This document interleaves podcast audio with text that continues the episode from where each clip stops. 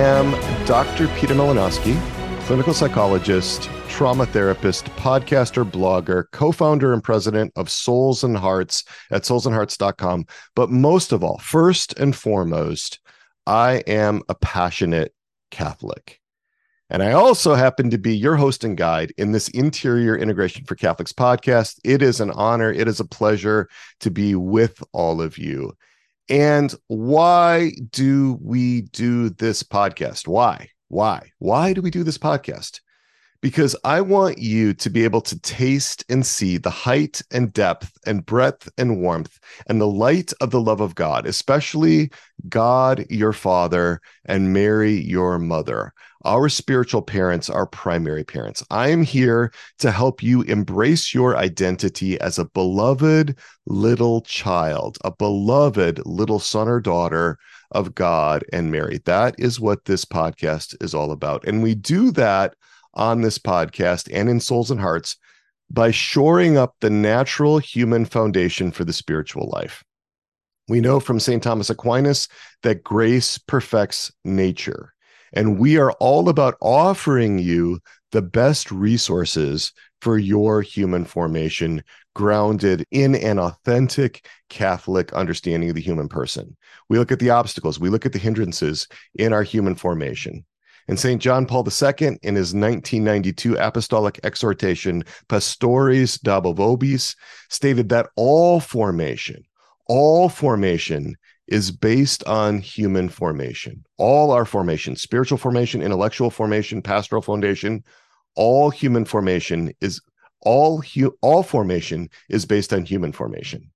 And to bring that about, to live out our mission, I bring you new ways of understanding yourself, fresh conceptualizations, informed by the best of human formation resources and psychology, firmly grounded in the perennial teachings of the Catholic Church. And I am so glad that you are with me on this mission to much more deeply understand, quote, borderline, unquote, personality dynamics from a fresh perspective. And today, I offer you episode 126 of this IIC podcast titled Borderline Personalities Your Questions Answered by Dr. Greg Bottaro. We are recording live with our audience on November 13th, 2023, and the recording of this episode was is released on all the podcast platforms on Monday, November 20th, 2023. Now, I got to tell you about this Catholic psychologist named Greg Bottaro who I am so pleased to have with me as a guest on this episode. Dr. Greg is the founder and executive director of the CatholicPsych Institute. He's one of the real pioneers in bringing the best of psychology to human formation and to bringing human formation to realms outside of just psychotherapy and counseling. And I've long held that psychotherapy and counseling do not hold a monopoly on human formation. Human formation existed long before therapy and counseling existed. And there are so many resources we can tap into in our Catholic tradition to help with that. Dr. Greg has been a pioneer in human formation work for the Catholic Church. He graduated many years ago from the Institute of, uh, for Psychological Sciences, now, now known as Divine Mercy University, with his doctorate in psychology. I met him about a decade ago through the Catholic Psychotherapy Association. We've been in touch ever since. He is the host of the Being Human podcast, where he shares with his listeners his pioneering approach to becoming fully human, wholly human. Check that out on all the major podcast platforms. It's in the top 1% of podcasts worldwide with more than 150 episodes.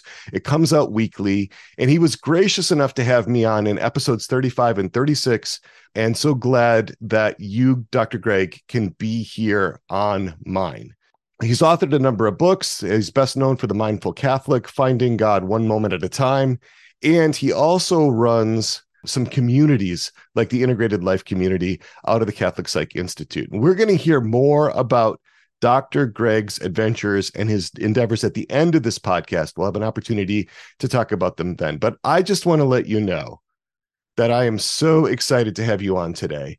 And I sort of had you on, kind of had you on in episode 122 uh, of this of this podcast titled "Narcissism and Gaslighting: What Catholics uh, What Catholics Should Know." You gave me permission to use some quotes from one of your podcast episodes, right. right? And uh, but it is so much better to have you on live and actually in person. So welcome, Dr. Greg. Oh, thank you. That is so gracious. It's such a pleasure to be here. I'm I'm really so excited to be here with you. This is really amazing. And and so many things that you pointed out. I I really I just feel like there's so much mutual uh, work here and, and admiration and and camaraderie and and this is just an awesome mission field to be partnering with you in and so it's it's really my pleasure to be here with you we are we really do work in the same little neglected i would say corner of the vineyard of the church right this whole human formation area which really got launched only 30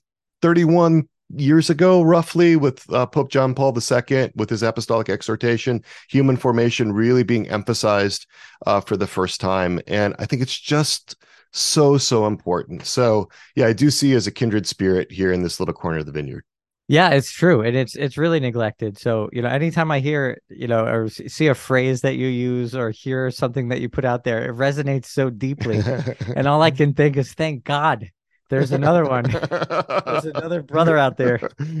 Somebody else saying things that are. Yeah, it's like you know, it could get pretty lonely here in, in this little neglected corner. It's Absolutely. nice to feel like you're not going crazy as the only person thinking some of these things. Well, I I was super excited. I said this in episode 122 of this podcast when I was out looking for understanding gaslighting. And I, you know, so I was doing an internet search. I went through all of my IFS sources, internal family system sources, because I really wanted to understand from an IFS perspective. Here you are, not only breaking ground within the Catholic world, but really the best resource out there in all of the sort of parts and systems world, the internal family systems world. So I was like, yeah, Greg, you know, like that's just awesome. So oh, super so excited. Cool. Yeah. I yeah. love hearing that. It's, you know, but it really is, it's, isn't it the validation of just knowing that we have the, the secret? you know, it's like we already know the blueprint of the human person. So uh, we get to cheat. We really get easy. to cheat, don't we? Kind of we like do. compared to everybody else. cheating. Yep. Yep. I feel like that all the time. It's it's really it's it's really an unfair advantage, but it's not even really the same fight. It's not a fair fight to start with, and it's we're we're battling a very different battle in the first place. So, absolutely, absolutely. So, a couple of things. It is so good to have our live audience with us, right? Um, this is again episode 126, and we are going to be opening this up. First, Dr. Greg and I are going to talk for about 15 or 20 minutes just to really be able to tap his expertise and to to take in what he wants to share with us about this quote borderline end quote uh, dynamics. What is the most important takeaway? So we're gonna we're gonna cover that, and then we're gonna open this up for for questions and answers. Now remember, we don't provide any clinical services in Souls and Hearts. We don't provide any therapy or counseling or assessment or diagnostics or anything like that on a podcast. It's really not possible. Um, but we can discuss our experiences. We can share experiences. We can ask questions. We can dive into things more deeply. There's so much we can do to help with our own human formation in this form that doesn't involve clinical services. All right, Dr. Greg. Well, I, I'm going to just start off with a with a big question here, if that's okay. Um, sure. And just ask you what is the most important thing? If there was one most important thing that you want us to know about borderline personality dynamics, what is that one thing? You know, I, I think the one thing is is that every person, including people with borderline personality disorder, whatever that is, are made in the image of God. And it's it's an experience in relationship with people that can really test the limits of how much we believe that. and it really tests our faith and it really tests our own emotional stability and our own emotional regulation, our own our own sort of sense of self. And it it it will hold true as it always does for every single human person that that every person is made in the image of God. And when we really look, we will find under the surface of every distress, every emotional symptom, every personality pattern, somehow there is the core of goodness that we believe in as Catholics in our Catholic anthropology made in the image of God. We are not dung piles covered over with snow and we are not fundamentally and fatally flawed but we are as you said grace grace is perfecting our nature. We have something good to start with in very deep need of grace. And so we can look and we can see. If we look we will find where the goodness is and and i find that in our culture and our world and especially secular psychology it it becomes very easy to forget that with a lot of pejorative kind of descriptions and diagnoses and and diagnostic criteria and models. So that that I think that's the the the most important. If you if you were pushing me to really boil it down to the one most mm-hmm. important thing, mm-hmm. that's that's where I'm going to land. We're made in the image and likeness of God. And and I would just tack on to that that a diagnostic label, and there's lots of issues with diagnostic labels, but that does not strip us of us being beloved little sons and daughters of God. Amen. You know, that that that is also our identity. And even though it can be really tough to see it in our own selves sometimes, or it can be tough to see it in people that we're close to that we live with or that we that we're in relationship with that yeah to to to tack on to that being made in the image and likeness of God but also this idea that yeah we're beloved little sons and daughters of God Amen. And then, you know, sort of a derivative of that or the second step of that is is that, you know, we are all flawed at the level of concupiscence. and then and we just take different forms. Mm-hmm. And you know, you bring up being, you know, little sons and daughters, and I was every time I hear you say that, I think of Saint Therese, one of my favorites. And you know, one of the most profound, mystical, heroic, saintly, doctorish kinds of insights that she had was that we are all in this together in the same boat. when she was praying for the the convict who was to be hung for for murder, and she and she wrote about how she would be sitting at the same table as him in heaven, and she knew that he she would get him in there, and she would be there, and they would they were deserving of sitting at the same table. It's like we're all in this together, and the the the minute microscopic, almost indiscernible differences between my version of concupiscence and imperfection and yours, or the worst criminal, in relationship to the infinite perfection of God, is not worth squabbling over. and and it's like, yeah, so people are are wounded and flawed, yes, and as am I. And and so let's figure this thing out together. Beautiful. Beautiful. So there's a lot of misunderstanding about borderline personality dynamics. And I'm just really curious what you think in your experience, what your experience has been. What do Catholics misunderstand about borderline personalities? What do they not get? And and and and just kind of flesh that out for us a little bit. What kind of misconceptions are out there in the Catholic world? Sure. Well, I think you know, I, I mean, I think you did a wonderful job in the last episode uh, in explaining the sort of fundamentals from a secular perspective, and in the way that we our our theoretical orientation is very much in in the line of like a psychodynamic approach.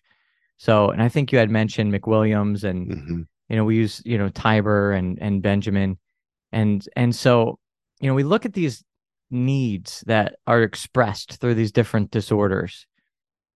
And what we what what we see there is at the heart of it is this is this intense need for not being abandoned, for being nurtured, for being protected. So a person develops personality patterns, behavioral patterns to sort of manipulate that out of people. And then when they start to get it, then there's intense terror that it's going to be removed or rejected or abandoned and and so there's this constant push and pull mm-hmm. but i think and and so kind of going off of that foundation we can realize that if you're if you're the one in that situation if you're if you're with somebody in relationship with somebody that is acting that way it feels violent. Mm-hmm. and it can be emotionally or even physically violent. And I think the the first misperception by Catholics, non-Catholics alike, is that this is uh you know somebody's out to get you somebody is is taking it out on you it's about you and you know i think obviously all this would be pretty consistent with with parts parts work and ifs as well. But you know to really take that step back and and the first fundamental sort of awareness to clear up some misconception is that nothing this person is doing is about you. It's it's not about you personally. It's not about what you did or didn't do at the level of personhood of self of of your real identity your real intention. And and so and then second of all Eh, you know to really to see that as a, a real restriction of freedom. The person does not have freedom operating out of personality disorder and that's a general principle. You know when we when we talk about a catholic anthropology there's there's a need for human freedom. We talk about self-determination and this is john paul ii's anthropology that that grounds all the work that we do. He he talked about bringing out the full awareness of our action what we do what we say even what we think or how we feel and having full cognitive awareness, full conscious awareness of how we're acting so that we can make choices, that it's out of choice that we are acting with freedom, that we can then engage self determination to become the saints that we're created to become. And there are so many factors that limit the freedom that we have. And you know addiction is is an obvious example. You know we we we could talk about that pretty pretty easily. And and there will be layers and levels of limitations upon human freedom. And so i think it's just really helpful to at least create a paradigm where that language is okay.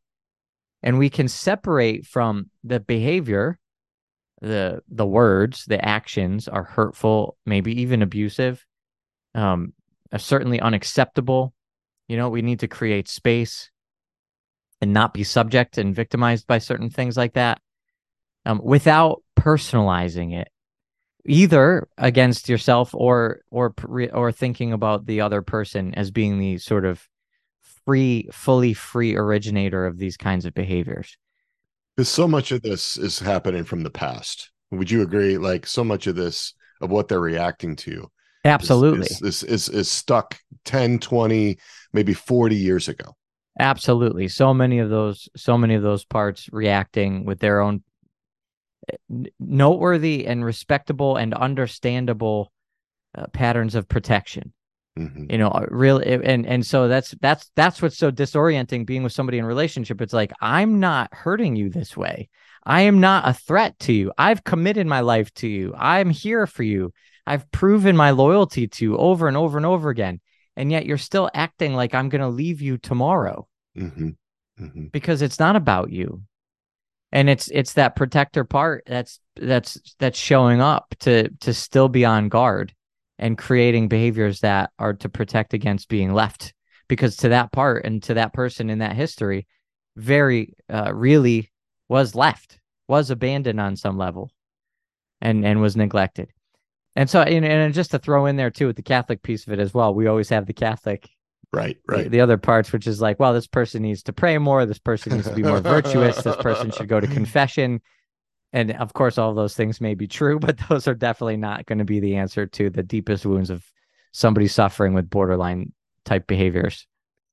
Yeah, that's that. There's this there's this temptation that we can have in the Catholic world that we can spiritualize these things you know that we can spiritually bypass these things and and really what we're called to especially for something that's happening in the the natural realm we need natural means and that doesn't mean that we that we ignore the spiritual not at all but we we really have this mission you and i to bring in this human formation stuff because the disruption here is in the human formation realm. And that can have spiritual consequences, and it does. But we want to make sure that we don't interpret that as being primarily a spiritual problem. Yes, exactly. Yeah. So, yeah, I, that that's that's the the real work of integration. You know, this is it's really you know I sometimes I you know break open integration as being you know I think of us of, of us as missionaries of the incarnation and, and because so much of of the Catholic and Christian spirituality space is is almost it's a it's like the incarnation is too too much to handle. too like God became too real, too it's too much. too bodily, too embodied, and too Like the stuff that we're so disgusted with. Like God did not become this. right. And and and then the the sort of derivatives of that become like okay so to be to be spiritual we have to leave behind this stuff Right. and then that then includes the brain and the hormones and the chemicals and family dynamics and genetics and To rise above it all, right? To rise to- above it all. Yeah. shed these dirty body suits and ascend into heaven yeah. Yeah. Absolutely. There's there's a temptation that way. There's a temptation that way. So so I want to jump to the end in a sense. And if there was one or two lines, one or two thoughts that you would say, write this down. This is the takeaway that I really want you to go home with. This is if there's one thing you remember from this podcast episode, this is it. This line, this line. What would those be, Dr. Greg? oh boy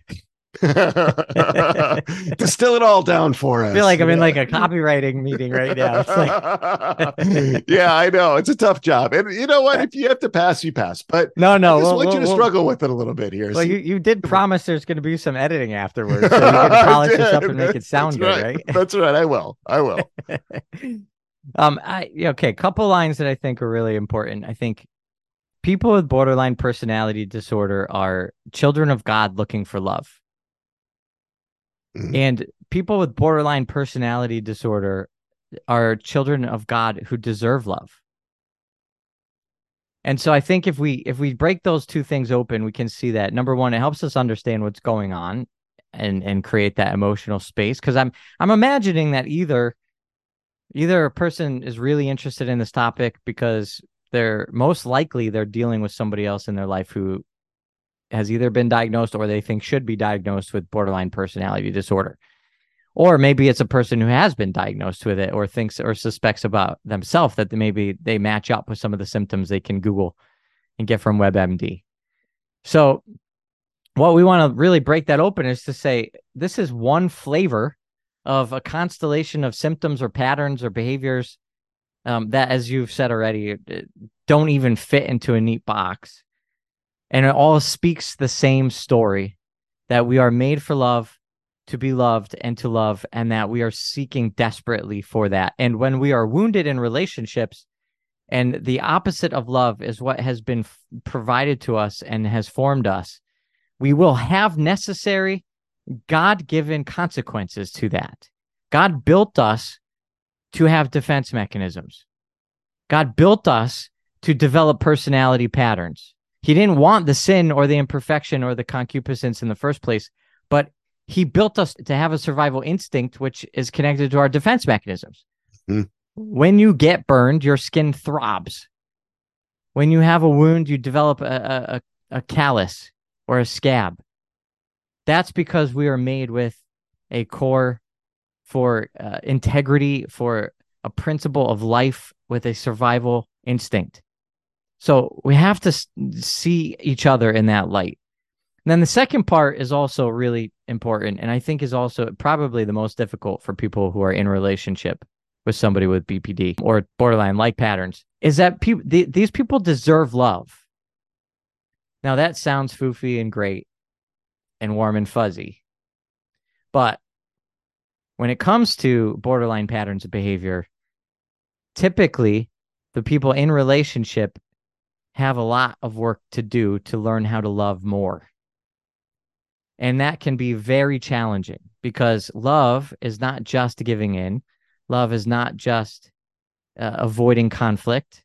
Love is not just having peace in all relationships. Sometimes, and in these cases, most of the time, real love is firm boundaries. And that can be incredibly difficult. And that can mean that somebody has to evaluate why they're in this relationship, what they need, what they're trying to get out of it, what they're going to have to sacrifice, what they are going to have to mourn the loss of and grieve not having. For what? For love, to actually love. So I, I'm gonna, you know, I think it. They, they both both things need to be unpacked a little bit. But Yeah, again, trying yeah. to summarize in a sentence that that we can we can look at people suffering in these ways as being children who deserve uh, who are longing for love and who deserve to be loved.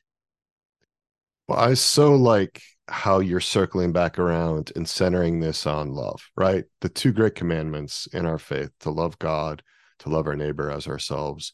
And you also brought up that that love that sometimes gets neglected. There's three loves in those two commandments.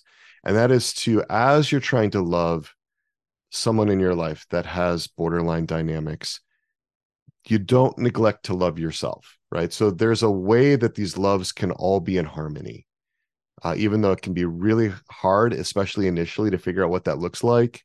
There's a way that these loves can be in harmony, and they might not look like what you expect it to look like at first blush, you know. So, amen. Yeah, 100%. Yeah. So I want to go ahead and just open this up. I'm curious if folks are ready to start asking questions. We definitely want to hear your voices. We want to know where you're coming from with regard to this whole question of borderline personality dynamics. So we've got one in the chat that says, so, Dr. Greg, how do you stay in relationship with someone who is threatening to harm themselves, harm you, or harm other family members? Someone who refuses help with mental health issues. All we could figure out was to block this person's access to us. What other options are there? How to stay in a relationship with someone who's threatening harm themselves. Um, well, there's a there's a number of of levels there. There's a number of different problems. Um, you know, I think the baseline, first of all, really important thing for everybody to understand is that, and this is actually sometimes surprising for people to learn, um, that even trained psychologists are not trained to be responsible for stopping somebody from harming themselves. Yes. And you know, it it it we what we're trained in is how to not bear the burden of holding that responsibility even implicitly. And that takes training because it takes practice to sometimes say, you know what, this is not my responsibility, it's not my problem. And and so just as a fundamental principle, you can't be in relationship with anybody, healthy or unhealthy, where you are holding that responsibility like it's your job to stop somebody from harming themselves. If you are ever, ever, ever, ever, ever, ever having any concern that somebody is going to hurt themselves or you or somebody else, you call 911. There are people who are trained to bear the burden of that responsibility. And, you know, of course, we can get into nuance in terms of actually breaking that open a little bit more. But in general, if it's ever if it's ever a question and you haven't been trained in knowing the, the nuance, that's what 911 is for. So it, there's no relational dynamic in which it's appropriate to think that the way that you're in relationship with this person is somehow lessening their threat to harm themselves uh, or or somebody else or you. Um, and so in in with with borderline uh, patterns, it is often the case that they will use very extreme uh, statements and expressions to to garner attention or pity or empathy or compassion uh, or fear and and so it's important to learn how to not play that game how to not step into that space as if you're going to be moved by their statements. And so at when it when it means uh, somebody says if if you don't call me back, I'm going to kill myself. You call 911. You know, and then maybe you let them know help is on the way. Or, you know, you you you maybe navigate that specifically. So again, we're we're talking in very hypothetical generalizations right, right, here. Right. We're not I'm not giving any specific clinical advice, but it's that kind of thing to change the way you're thinking being in relationship with people in those situations. Um, and then, you know, and if the person refuses to get help, um, you know, that's that's another very wide spectrum. Mm-hmm. Um, so again, that's going to be tough to say there's a one size fit all, fits all kind of answer there. And it also depends on the kind of relationship. Right, right. If you're vowed to somebody in marriage who's suffering in these ways, that's a very different situation than if you started dating somebody and it's been two weeks and you see borderline tendencies. Your options are probably very different in that situation. Right, right. Um, so yeah, there's a lot of variability within that as well. So yeah, so I'm just sort of hearing here to to remember too that there's some kind of attempt to seek a good even though that attempt might be really disordered, even though that attempt might be maladaptive, you know, to try to seek some sort of good. And so, one thing that you can also do is sort of try to think between the or read between the lines if you know the person to think about like what might be the need the attachment need or the integrity need that this extreme threat or this this behavior or this this this this pattern of speech is representing but again, if you're, you have to assess where you are with it. It's really easy to get destabilized. And so you do want to assess kind of what's your capacity to respond effectively to the person at that time. So sometimes the best possible thing you can do, uh, you know, in the spirit of sort of primum non nocere, first do no harm, is to withdraw and to kind of really take care of where you are so that you don't exacerbate the situation any worse than it has to be. We have to be yeah. humble about what our our capacities really are. Yeah, and then you and then you get a support system. You know, you need you need your own relationships where you can feel supported in that and creating and maintaining that space. People who know what kind of support you need, not just any any friend that you might have right. that can commiserate, but right. somebody who who can give you real solid direction on creating some space. And that could be professional, it could be, you know, it could be spiritual, it could be friendship, but but we need each other. We need relationships, and usually these kinds of relationships are are distressing at the deepest core levels, and and so we need to counterbalance that as well. Well, I see a hand up from uh, from Marianne.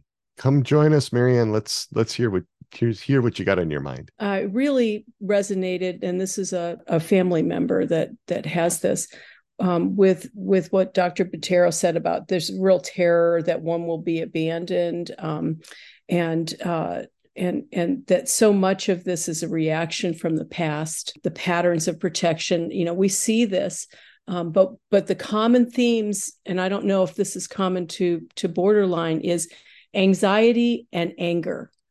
Just the, these seems to be coping mechanisms. Is is that pretty consistent or is that maybe just this particular individual? But it seems to be the anger seems to be a, a, way of trying to manipulate or trying to take charge of the situation. It just seems like if if some people on a scale of 1 to 10 are, calm at 2 or 3 this person seems to always live you know when they're calm at 7 and they're always bumping up against 10 so I'm just wondering if anxiety and anger are a big part of this. Uh, yeah, absolutely. I mean, uh, the you know the whole the whole constellation is sort of grounded on some deep anxiety. You know, there's this constant fear of abandonment, and and even if the person is sort of on the surface dealing with their distress in that moment with an anger part and a protector in that form, it's it's going to be grounded on an anxiety that's underlying everything else, as opposed to like a narcissism where there's going to be you know a lot less of that sort of pervasive anxiety. And you you know you you might not see it as much but you you know the person with anger that's that's coming through with with borderline is it, it, the anger is not going to be as well founded. In other words it's going to be a lot uh it's going to be a lot less stable and and can often dissipate just as quickly as it emerges.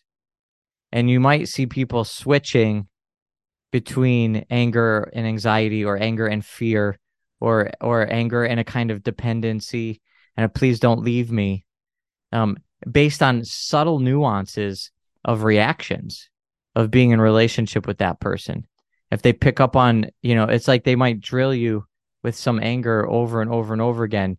And if as long as they're backing you into the corner that might actually increase but or, or or sustain. But then as soon as they see that, you know what, you've had enough, and you you you have an internal shift, and you might be ready to walk away you know that could dissipate in a second that anger and turn into into fear and anxiety or or something else. So you will see those those patterns coexist a lot more uh, and and i think um i think disorder or uh, disorganized or chaotic is often often a term used to to accompany those kinds of symptoms.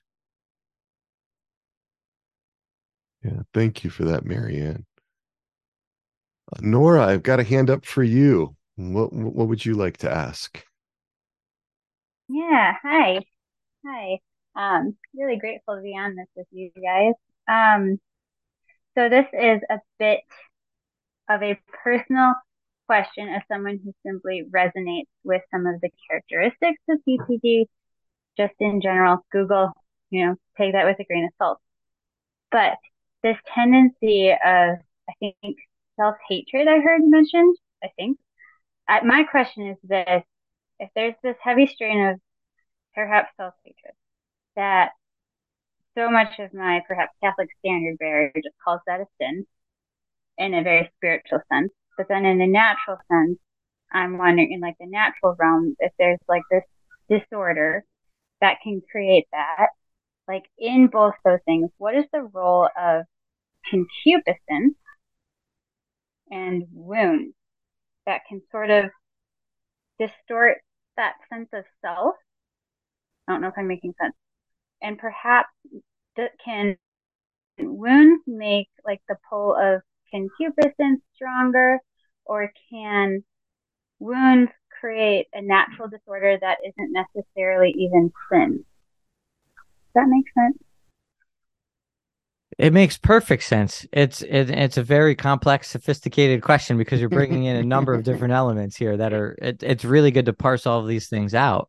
Okay. You know, I think you know it's you know we there's all different kinds of sin that we can talk about, and you know in terms of active again intentional sin, which requires freedom. Eh, you know, especially if we're talking about things that would be a mortal sin, but then we could talk about sort of lesser venial sin, and then we could talk about just the effect of sin in in the world in a very generic sense. Now, the woundedness that accompanies the the the response and reaction to being wounded is not a sin. So developing a an identity as a psychological reaction to being wounded by somebody else's sin or somebody else's wounds and it's you know it could be either or. We're not saying it's one or the other but it could be either or. But the reaction to either is not a sin. Ultimately this all goes back to sin because it all goes back to the garden. Yeah. And the the identity that you're talking about is the identity of being a daughter of God or a son of God made in his image as Adam and Eve were. And the original lie the original wound is the devil, the serpent lying to Eve to to to plant a seed of doubt in her mind that the father does not love her infinitely and that the father is maybe out for his own design that the father doesn't want her to have the knowledge that he has. And so that's why he set up the rule about the fruit in the garden. And actually there's a different way. If you don't do it the father's way and you're going to be protecting yourself from his not loving you. That's the original sin, and that's the original lie, and that's the original wound. And that, as I said earlier, every one of us is affected by that wound, and it takes a lot of different shapes and sizes and flavors and colors. But that's ultimately it. And, and the solution is to come back to the core truth of our identity and our reality that we are loved into existence and that we are sons and daughters of the Father who is infinitely loving us. So, eh, so that the self hatred is is not. Again, I'm not here to. I'm not your spiritual director. I'm not a priest. I'm not a theologian. Um, but as a psychological wound, when I see people develop a constellation, a, a, a sort of a system of belief, a narrative, about themselves as being unworthy and lowly and and I see so much of that being a reaction to the way that things have transpired in their life, it is not a sin. It's a wound. And it needs the healing grace of God. It needs the loving, the loving salve of the Father to be poured into it, to be embraced. And that's where we come back to Therese to climb up into that father's lap and let him just hug you and love you and let him teach you in that love who you actually are because you're his daughter. So it's, a bit different than it, I think a lot of times people have from, a, again, that spiritual bypassing kind of perspective. It, we, we'd rather have these easy categories that if I have this problem, in a sense, it'd be a lot nicer if it was a sin. We could just go confess and be done with it. Like we get used to that. It's like that's great if we can have a sin to just go confess and then it's gone. Unfortunately, wounds are not like that when there's so many other layers of of psychological complexity and and and reaction to the way we've been mistreated and misloved in our lives. And I, I would add too that things can be disordered without being sinful. And it's a really important distinction. So if a person is born without arms, you know, like a thalidomide baby, that's disordered. The body wasn't supposed to be that way, but that wasn't a result of the infant's sin, right? So a lot of times you can have impulses, desires, you can have attitudes, you can have beliefs that are disordered, but not sinful they wouldn't become sinful until you embrace them or you endorse them internally you give them sanction you give them life you nurture them within you you know? If they come up spontaneously as a as a as a sort of first moral act they're not they don't carry that spontaneous sort of uh, un, or or if they're unwanted they don't carry the weight of sin because they're not willed right?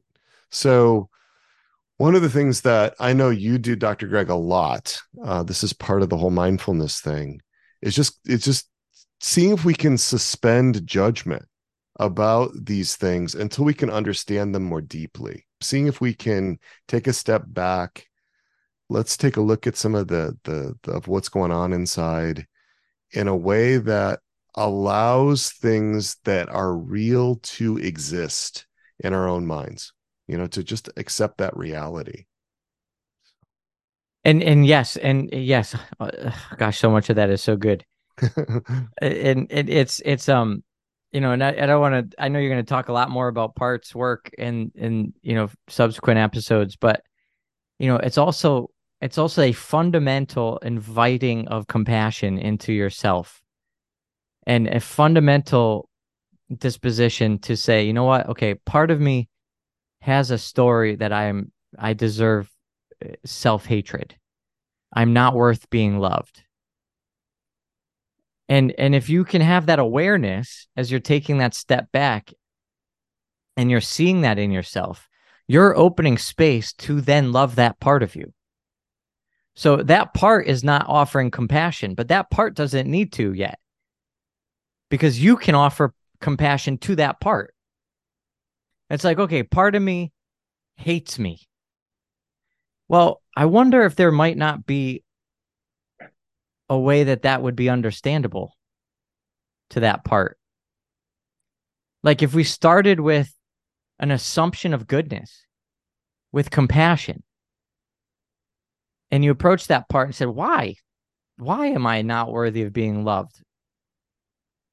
You know instead of just like oh that's a sin. I'm not supposed to think that way. I have to stop saying that. I have to stop doing that. And we're just repressing and kicking out and burying those parts of us that's not actually loving ourselves. So we create that space and then we invite love and compassion into it. And then you actually talk to that part and you realize like actually all of you is lovable even that part. That is saying that you're not lovable and it's like you have a sense of self that's bigger than that part and and more mature and more loving and compassion. You sort of tap it on the head. You know it's like yes of course i know i'm not lovable but why why? Let's just talk about that for a minute. Why why would you think that i'm not lovable? What would what would happen if i was lovable? But let me understand you and what you're thinking and why you're saying this and why you want me to cut myself or you know do all these things that that we're gonna let's just talk about it Mhm. You know, and you're and you're bringing love to the part, and then and then things start to change. You're really talking about being with yourself. You know, Yeah. just being with yourself with some gentleness, with some compassion. And and I just think that's so powerful. And yeah, it's just music to my ears to hear you talking part stuff too, Dr. Greg. I can't I can't help myself. Thank you both. That was that was awesome. Oh, beautiful. Thank you. Thank you for bringing that up. Bridget, I see a hand from you. Thank you, Dr. Peter. I have a question. How would a Catholic parent with a spouse having BPD characteristics navigate teaching or picking up the pieces with young children who witness severe emotional dysregulation as a somewhat common experience without undermining the spouse or triangulating? Hmm Hmm. hmm I'm glad that you're getting this one, Dr. Greg. Uh, you I was going to ask if you wanted to take one of these. this is how I treat my guests, right? You know? Thank you so much for having me on tonight. Oh my goodness. Sorry, sorry. You no, can no, no. it. This It's is okay. this is no, and I, I I can help out too. This is really really good. This is really important because one of the concerns that parents have in these in these situations is what about the children, right? And that's where a lot of fear can can come up. And I'm going to say one thing before uh, I turn this over to Dr. Greg, and that is before time began, before the world was created, God knew exactly the situation that every husband would be in with his wife, and every wife would be in with her husband and their children. And there was a plan for the difficulties that are going on in that household right now. That it's not something that's just sort of happening randomly outside of his awareness.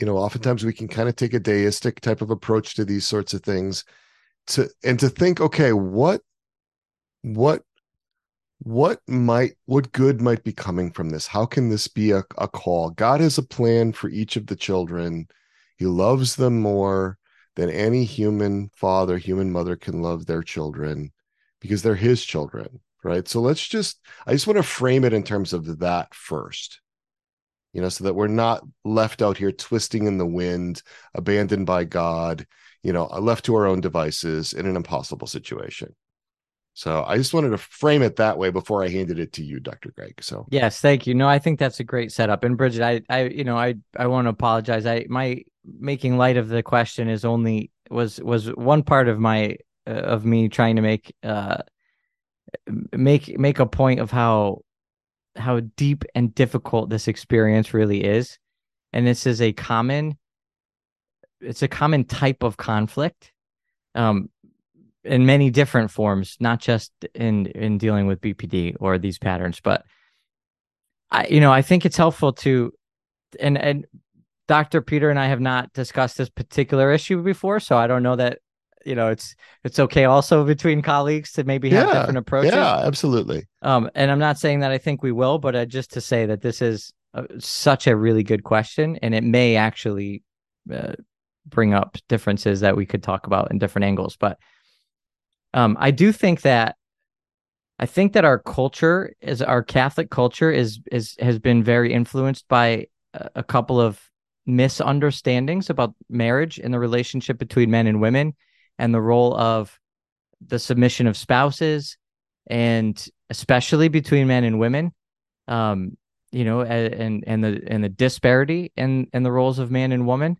That I think that just to to lay this out there as a frame um in many ways we're in need of deep healing and and sort of growing in our in our understanding.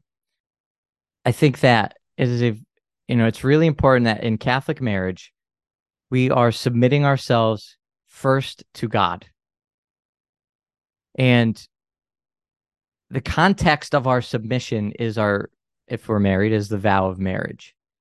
And that therefore the spouse is the recipient of our gift of self as a proxy or as a context for how we are actually making the gift of self to God. We are giving ourselves entirely over to God through our spouse. So there cannot be a contradiction in which we are serving our spouse, submitting ourselves, in which we are not submitting ourselves to truth and love and goodness as the transcendental qualities of God.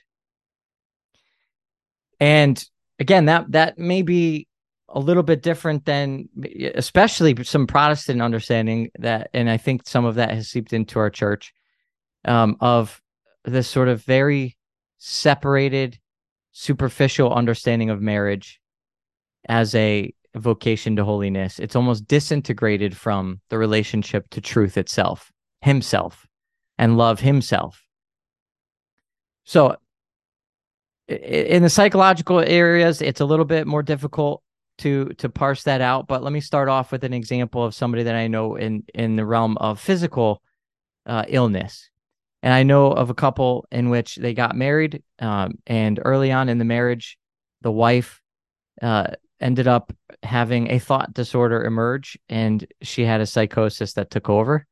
And for the next 40, 50 years of of this couple and family's life, um, working around that, managing that became the sole purpose and focus of their family mission. And and and through the advent of great medication and and wonderful treatment and all sorts of things, you know, after a couple of decades, uh, her symptoms started to lessen, and then they had a beautiful family life and a beautiful uh, uh sort of witness to the world.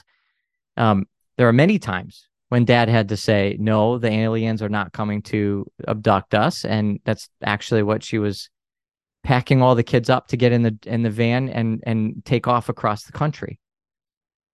And and the husband had to stop, had to take, you know, the bags out of the car, had to stop them from driving out across the country. She was terrified. Legitimately, that was the world she lived in. And he had to tell the kids, Your mom is not well. Your mom does not see the truth and what's real and what's and no kids. We don't have to be afraid of aliens and everything is going to be okay. We're going to get through this together. At the end of life, at the or after a couple decades, um, this this man developed Parkinson's disease, severely debilitating Parkinson's. And at the end of their marriage, uh, before he died, the last I think probably decade, was her serving him and taking care of him and taking care of the kids. And then the kids were afraid of losing their dad. And the mom had to say, everything's going to be okay. And, you know, this is not the end. And even though this is what it looks like and this is how dad is doing, you know, we believe in life everlasting. And she was the one to bring the family back to truth. So I love this story for a couple of reasons. It shows a deeper truth about marriage.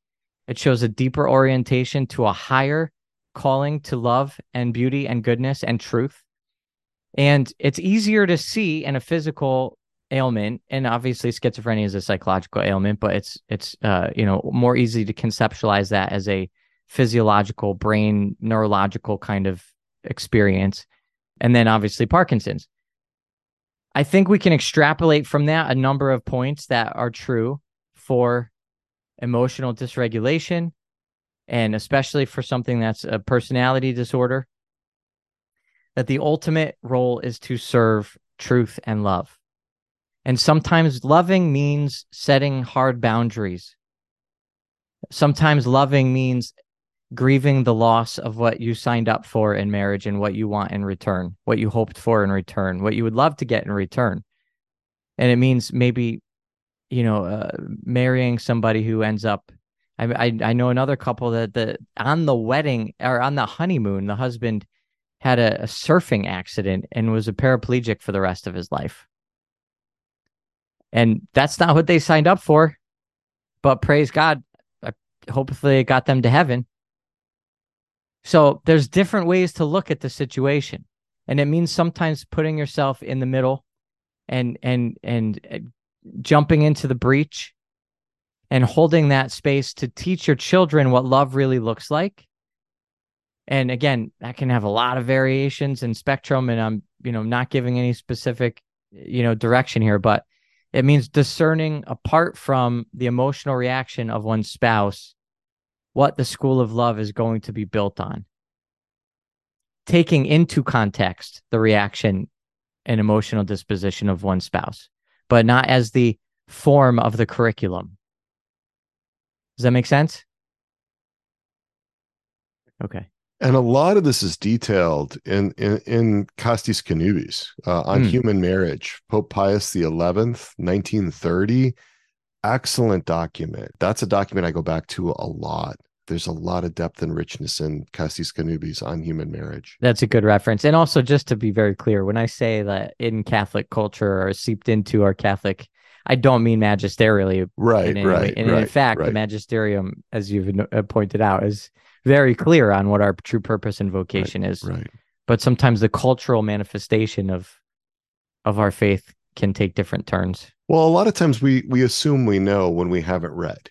You know, we haven't yeah. read the catechism. We haven't read, Yeah. you know, some of the church documents. Some people are really astonished to find that what they thought was there is not really what the texts say. It's not really what the church is teaching. So, Isabella, I recently, somebody brought to my awareness that there are certain like characteristics and behaviors associated with BPD that they see in me. And so for me, this was like Friday. So for me, these past couple of days, it's been like trying to discern, okay, how do I approach like true authentic healing so that, you know, these things aren't continuing to wound people like in my current relationships. So how do I approach that healing like on an integrated level, not like falling into the trap of like, okay, I want to get a formal diagnosis and and then maybe using that to justify my actions or going the other route and and like over spiritualizing it and saying, all right, I just need to pray it away, go to confession, some of those things we mentioned earlier. How do I like discern that route without falling into either extreme? I think that's a great question. And it's number one, I mean, it's it's a really humble, beautiful question in itself. You know, and so there there's there's lots of different things you can do with that openness. Um, number one, and I'm not saying pray it away, but pray for discernment and direction. A lot of times we forget that our greatest aid is prayer. And I, I'm not saying pray to be healed of BPD. I'm not saying pray that you don't have these problems anymore. It's like, but just pray as step one of any discernment process about anything. So then you're opening yourself up to the inspiration and grace of the Holy Spirit that maybe the Holy Spirit says, maybe get diagnosed, like have an assessment if it's that level. Or maybe, you know, maybe the Holy Spirit inspires you to say, like, check in with different people or check in with a professional. I would also say that in general, the treatments for BPD, very specifically and clinically speaking, are really healthy for just about everybody. So, you know, and I teach, we have a certification program and we have all of our students go through. In fact, we have a couple of our students here right now. Really happy to see you guys. The the second half, we in teaching the psychology, we do a deep dive into these personality disorders. And a whole quarter, the assignments for re- the reflections are to give voice to the parts in us that are the same as the personality disorders that we're studying. So, in other words, if we ever hope to be able to accompany anybody who is having some of these experiences, we have to see them in ourselves. And and the ways that we approach our own borderline parts, whether we're you know fully blended with them or not, we all have these parts. And the way that we approach them is going to be the same.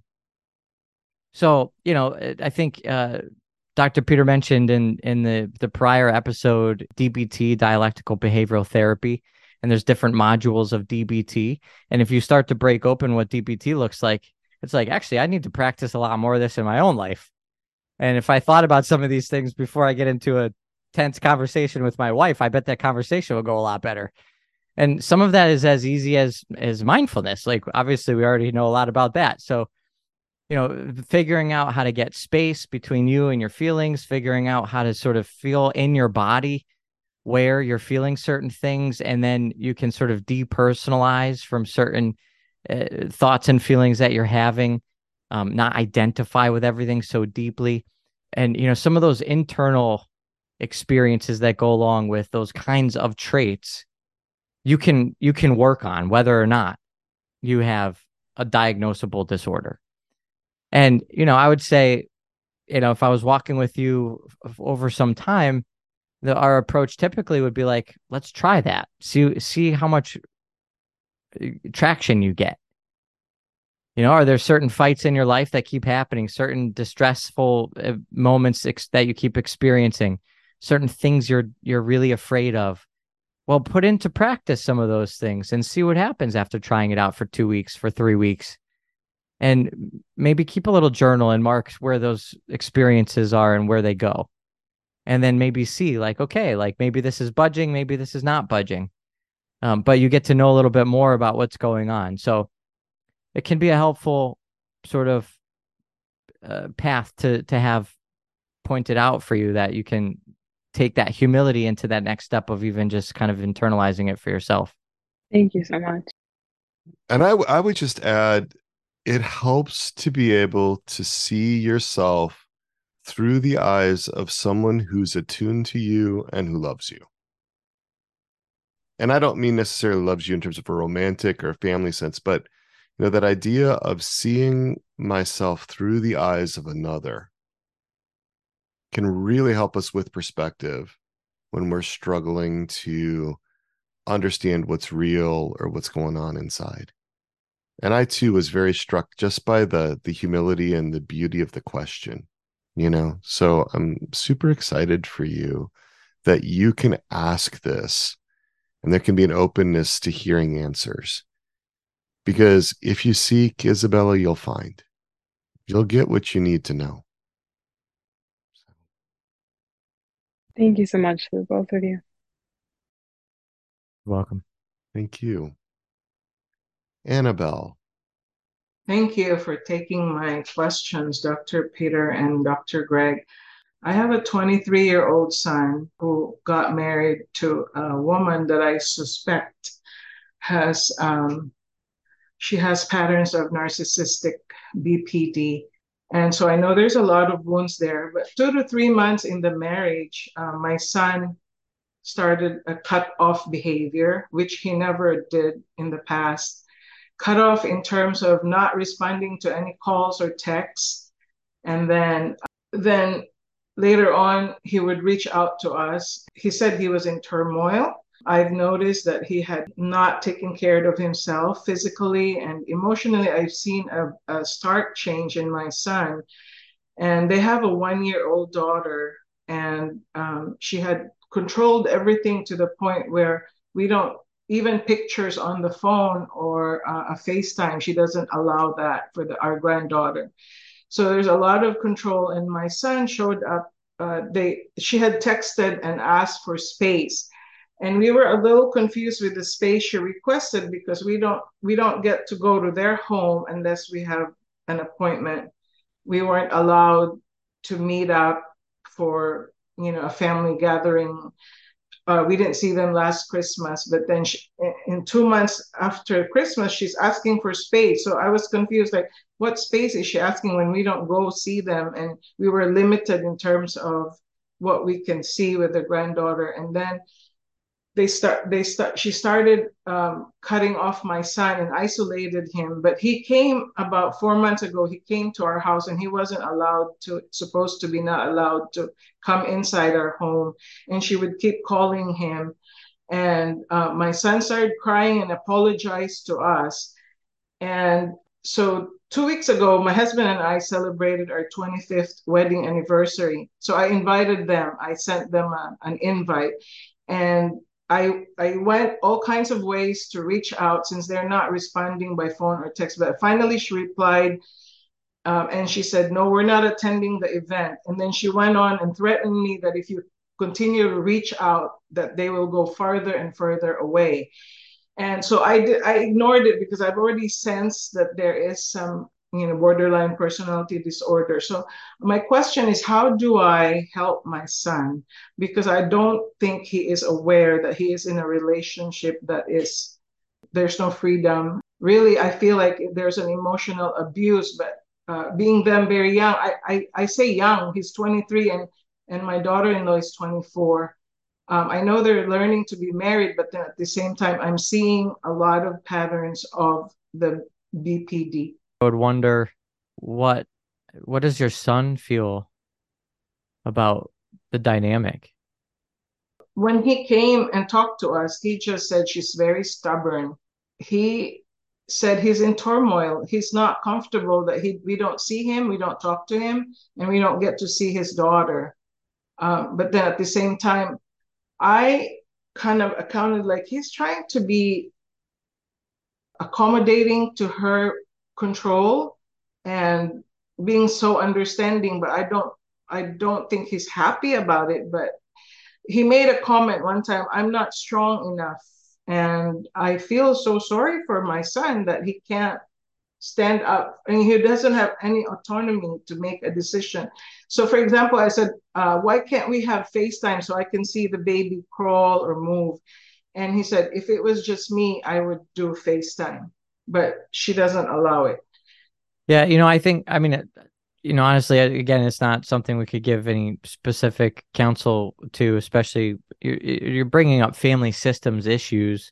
Mm-hmm. And I know Dr. Gerry is going to be talking about family systems. Um, not to push off another hard question onto somebody else, I guess Dr. Peter and I can both. But you're, you're absolutely right. He's well, collude he, in pushing it off on Dr. That, Gerry. That and and and he did that. He did. He came in and talked about narcissistic dynamics in families.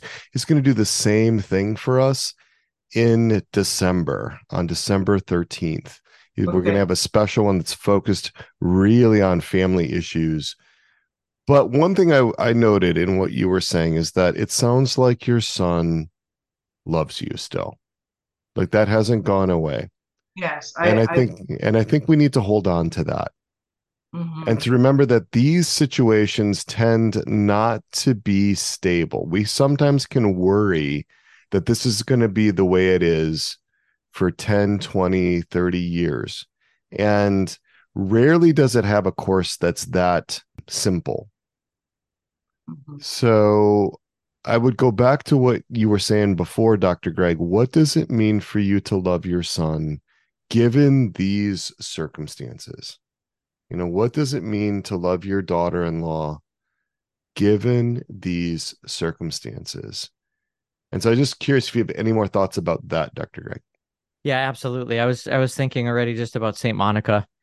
Um, regardless of the family systems, you're you're looking at what you can do, what what's in your heart, what's your direction, what's your path to sainthood in this context, in these circumstances. And you know, sometimes it means taking that approach of Saint Monica and and just pouring yourself out in prayer and serving the reality of the situation. You know, and so again, all these little details, the nuances of the family systems are are going to be different for everybody. You know, and so, you know, every once in a while, you know, I can imagine, and I don't know, but St. Monica must have made side comments to Augustine when he was living with a woman in his house having illegitimate children. You know, I mean, maybe there's a place for that, maybe there's not. Maybe it's, you know, you you take some time and you take a real step back. Maybe it's you discern that you make a statement or you make an, another request the underlying principle is always going to be to to to lay down your life in love to sacrifice your own needs and desires. And especially as a grandparent when it's so painful you have so many hopes and dreams. You've raised this child. You've you've thought about the future. You've had so many fantasies about the future so many hopes for his marriage for his life for your grandchildren. And it just challenges the heck out of every one of those things. But that's what God does. He challenges our expectations and he and he casts us out. He tells us to cast out into the deep and he tells us to trust him. Mm-hmm. And that's the point. It's like if the circumstances weren't dire, then it wouldn't require heroic trust. So we can't be thrown off by how dire it seems. And the more that you just reorient yourself back to the Father and to love, to know that He's loving you as a daughter then you can love your son as a mother who's actually laying down her life, continuing to lay down her life as you have your whole life. And in this case, in this context, that means dealing with that pain and grieving the loss of not seeing your your your grandchild's first steps or opening the Christmas presents this year. And that's a dagger in the heart. I know that, but it's also that's that's the path. And and there is a path and there is one to walk and God will give you the grace to sustain you by choosing a path of love. Yes, thank you. I do. Um, I recognize that this is what's going to help me with my holiness and my sanctity. hmm There's a gift Amen. in here. There's a gift in here. Yeah. And there's a purpose for what Yeah. God is Yeah. allowing to happen. Thank you. Amen. You're welcome. Well, Dr. Gray, I'd like to squeeze one more question in if we can. Sure. Uh, and before we sort of bring it to a close, uh, Madeline. Thanks, Dr. Peter. This isn't a question so much as, as a comment because you said something. Uh, one of you, I can't remember who, said um, in uh, response to maybe Isabella's beautiful question to be seen through the eyes of a loving other. Do you know what I'm referring to? Mm-hmm. Yeah. Okay. So because I'm also somebody who's been who has borderline tendencies at least. And uh, Dr. Greg, I was one of the first people in the mentorship program. And uh, that was so key for me, that relationship. It changed my life. Mm. And now, you know, now I'm in in RCC. And as I come to understand sort of what goes on with me, I, I found that I'm finding that I because I have a safe place, I know that Dr. Peter is not going to tell me you shouldn't be feeling that. And I know that my therapist is not going to tell me that either. It gives me a, a, a, a place to a, a firm foundation that I can hold on to as this stuff kind of goes around and it's making such a difference. Wow. Wow. Thank you. That's so beautiful. Well, and so Madeline, hopeful. So It, it, hopeful. you're honestly, you're the, you know, it's what way to way to crown off the day with something that just made it all. I could do this for a whole nother day. I had a long day. And I was like, you know, but this is why I do this. I, I thank you so much for sharing that. I'm so grateful for you showing up here, showing up now, expressing that and giving voice to that because it is honestly is it gives it gives it gives me hope. It's your hope and it's it's hopeful for everybody else struggling with these things and it and it gives it just praise God. That's all I can say. Is praise God. you. Thank you. Thank you. Thank you, Madeline. Well, I want to create a little space here. I know Madeline brought up the mentorship program. I know you've got a lot of interesting things going on, uh, Dr. Greg. So just give us give us a little sense of like what some of your offerings are uh, and Sure. how they might be helpful. Yeah. Well, we're we're basically doing two two things now. We're we're offering help to people looking for help, and then we're offering training for people that want to help others. Um, and so, you know, our model that we've developed that Madeline was alluding to is called the mentorship program. And it's a long story. I'll save everybody from right now. You can check out my podcast to hear more about it. Um, but we basically, I you know, I really just hit a wall and wanted to dig a little bit deeper than what secular psycho- psychology was offering as far as a, a method of of working with people. And so it just really kind of I took a little break, little sabbatical and and prayed and reflected and dug deep and and just kind of imagined a different way um, to be able to walk with people on a daily basis, to really enter into where people are, to sort of leave behind the uh, the the sort of confines and and parameters of a secular, broken, relativistic system. And so we created this new model called mentorship. And so it's it's it's a little different. Um, we're not meeting in real time once a week with people. We're meeting using a technology, uh, uh, an app. And essentially, we have a an encrypted walkie-talkie, and you you create a personal communication channel with a mentor, and then you get to talk every day back and forth, um, and and really work on the things that you want to work on. Um, so you can check more about that out at, at catholicpsych.com. And then there's a link there that goes to another site called iddmentor.com. our model that we developed is called Integrated Daily Dialogic Mentorship, IDDM, and that's at iddmentor.com. Um, and then and then out of that, we developed uh, a program. We realized that so many people need uh, need help and are looking for it, and teachers and t- in school systems and diocesan systems and parish life and everywhere in between. Everybody has the same issue, same problem. They need more help. They need more therapists to refer to, Catholic therapists they can trust. Um, and so I just realized too, there's there's no reason why we have to all wait around for somebody to get licensed by the state and then hope that they're Catholic and then hope that they have a space open and also hope that they're affordable or in your insurance network or or whatever the case might be. And actually a Catholic anthropology, and I know I know Dr. Malinoski will agree with me on this. Mm-hmm. The core fundamental part of a Catholic anthropology and, and psychology is relationship. And we're made out of relationship.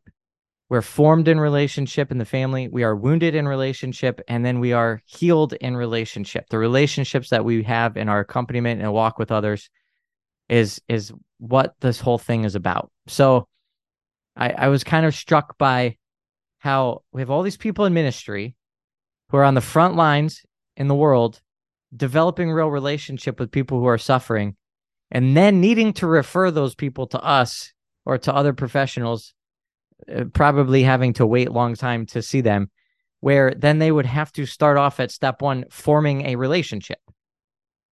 So why not just give the people with the relationships some extra training and and help them to to do it in a more uh, sort of intentional way and know how to hold boundaries and how to create space that's appropriate um, according to the appropriate role that that person has in their life. So that's our certification program. We're taking the science that we use and the anthropology, the philosophy of John Paul II, especially, and the spirituality of our faith and bringing it all together, weaving it all together to teach people how to accompany others in a truly Catholic manner. Um, all of that you can get at uh, CatholicPsych.com. So that's that's a little bit of what we've been up to. We have the podcast. Um, I'm sure I'm forgetting a whole bunch of stuff. I. I would definitely check out the On Being Human podcast. You're listening to a podcast now. You're engaged with the podcast now. Check out the Being Human podcast. Lots of great stuff there as well. And I just want to give you a little update on what's coming up for us. I want to thank you, Dr. Greg, for for for laying that out. Check out those resources.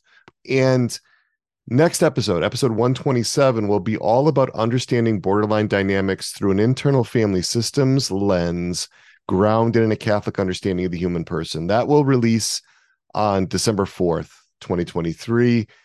Invite you into that one to understand more about how parts and systems, and especially how switching and blending contribute to borderline dynamics.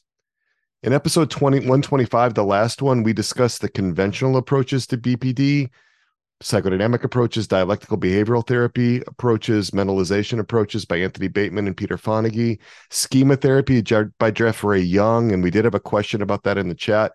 That is, I think, an effective approach because it deals with parts and systems. And then also some family therapy approaches. In the next one, we're going to be looking at internal family systems. And then Dr. Gerry Crete will be rejoining us in December. And Dr. Greg, we alluded to this. Wednesday evening, December 13th, 2023, from 7:30 to 9 o'clock p.m. Eastern Time. He'll be with me for episode 128, titled Relating Well with Family Members with quote borderline end quote dynamics. We again, very much similar format to this 15 to 20 minute conversation. Then we'll open it up to questions. And we are very close to reopening the Resilient Catholics community to new members in the St. Francis Xavier cohort.